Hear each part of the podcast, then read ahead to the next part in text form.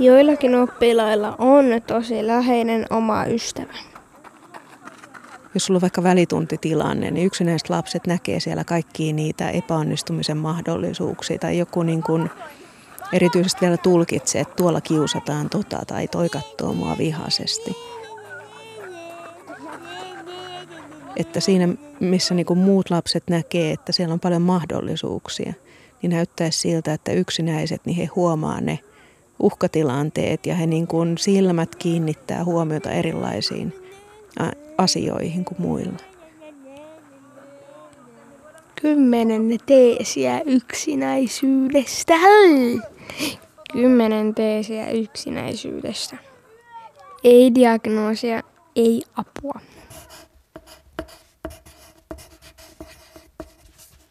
Meillä on tällä hetkellä sellainen valtava innostunut verkosto yksinäisyystutkijoita ja jokainen niin kuin työstää niitä asioita, paitsi niin kuin omassa työssään, niin myös niin kuin yritän jakaa niitä aineistoja ja kaikkia mahdollisia menetelmiä.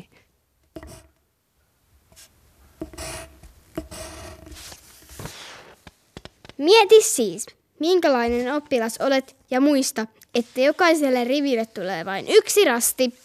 Niin sanottu mittari, niin siinä on useampia kysymyksiä. Siinä niin kuin esitellään erilaisia lapsia. Että on olemassa lapsia, joilla on hyvä ystävä ja jotka sen takia niin kuin ovat vaikka onnellisia. Mutta on olemassa myös lapsia, joilla ei ole hyvää ystävää, jotka toivo, toivoisivat, että heillä sellainen olisi.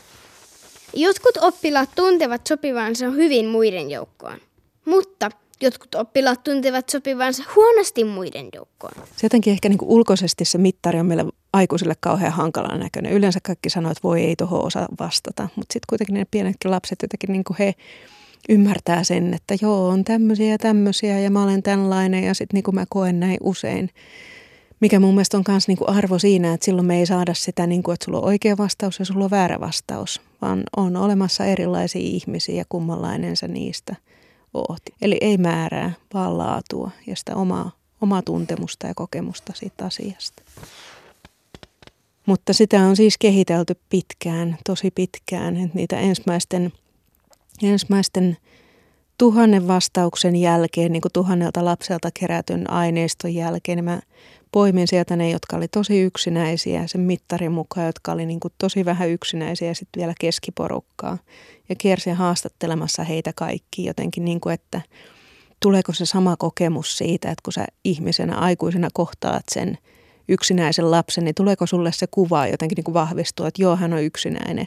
Vai huomatko sä, että ei hän rastitti sinne ihan mitä tahansa, että hän on tosi onnellinen ja tyytyväinen suhteisiinsa? Joillakin oppilailla ei ole tosi läheistä omaa ystävää. Sopii jonkin verran minuun. Minusta yksi tyttö, hän seisoi varmaan ensimmäisen puolen tunnin siinä kynnyksellä ja mä puhelin vähän ehkä niin kuin jotenkin niin kuin itseksenikin asioita ja hän vähitellen sitten hän niin kuin oli vieras aikuinen, niin hän vähitellen, sitten hän uskalsi tulla siihen tuolille ja istuu. Mutta sitten kun hän alkoi puhumaan, niin sitten hän puhusi ja puhusi ja hän kertoi niin kuin valtavan paljon asioita ja mun mielestä valtavan rehellisesti. Et mä luulen, että se niin kuin, kyllä meidän lapset, ne haluaa kertoa asioista jollekulle, mutta se vaatii sen, että ei me voida vaan niin kuin kysästä, että hei, mitä tapahtuisi tänään, hei, onko yksinäinen, no et oo. Vaan meidän pitää niin kuin antaa sitä aikaa ja tilaa ja niin, että se lapsi saa omilla sanoillaan ja omilla niin kuin kertomuksillaan kertoa niistä kokemuksistaan.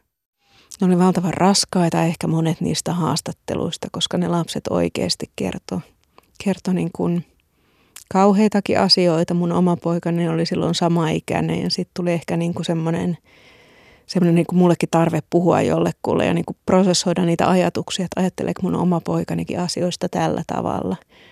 Eli ne oli ehkä niin kuin, ne oli raadollisempia, ne oli voimakkaampia ne lasten yksinäisyyskokemukset, mitä mä odotin. Mutta niin, mun mielestä se on ehkä se, että meidän pitäisi nähdä, että kuin, kuin pahalta se tuntuu ja ottaa se just tosissamme, eikä lähteä vähättelemään sitä semmoista niin kuin, että pelkkää yksinäisyyttä, ei mitään kunnon masennusta tai diagnoosia, vaan, että, vaan jotain yksinäisyyttä. Me ollaan rakennettu joku järjestelmä, jossa sä tarvitset diagnoosin, jotta sä saat apua jos me aloitettaisiin ihan puhtaalta pöydältä meidän yhteiskuntaan, me tehtäisiin varmaan monia asioita eri lailla.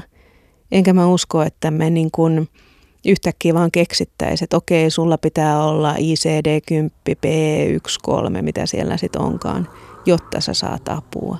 Vaan sä niin kuin kattoisit sitä lasta ja sitä ihmistä oppilasta, että jos se näyttää, että hänellä on paha olo ja hän voi huonosti, niin silloin hän tarvii apua.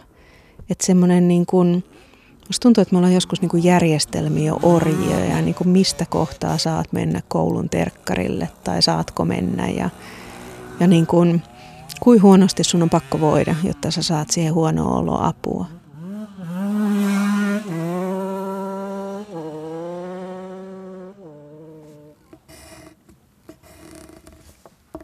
Jotkut oppilaat toivovat, että heillä olisi oma paras kaveri, eivätkä he olisi yksinäisiä. Niin kuin minä olen.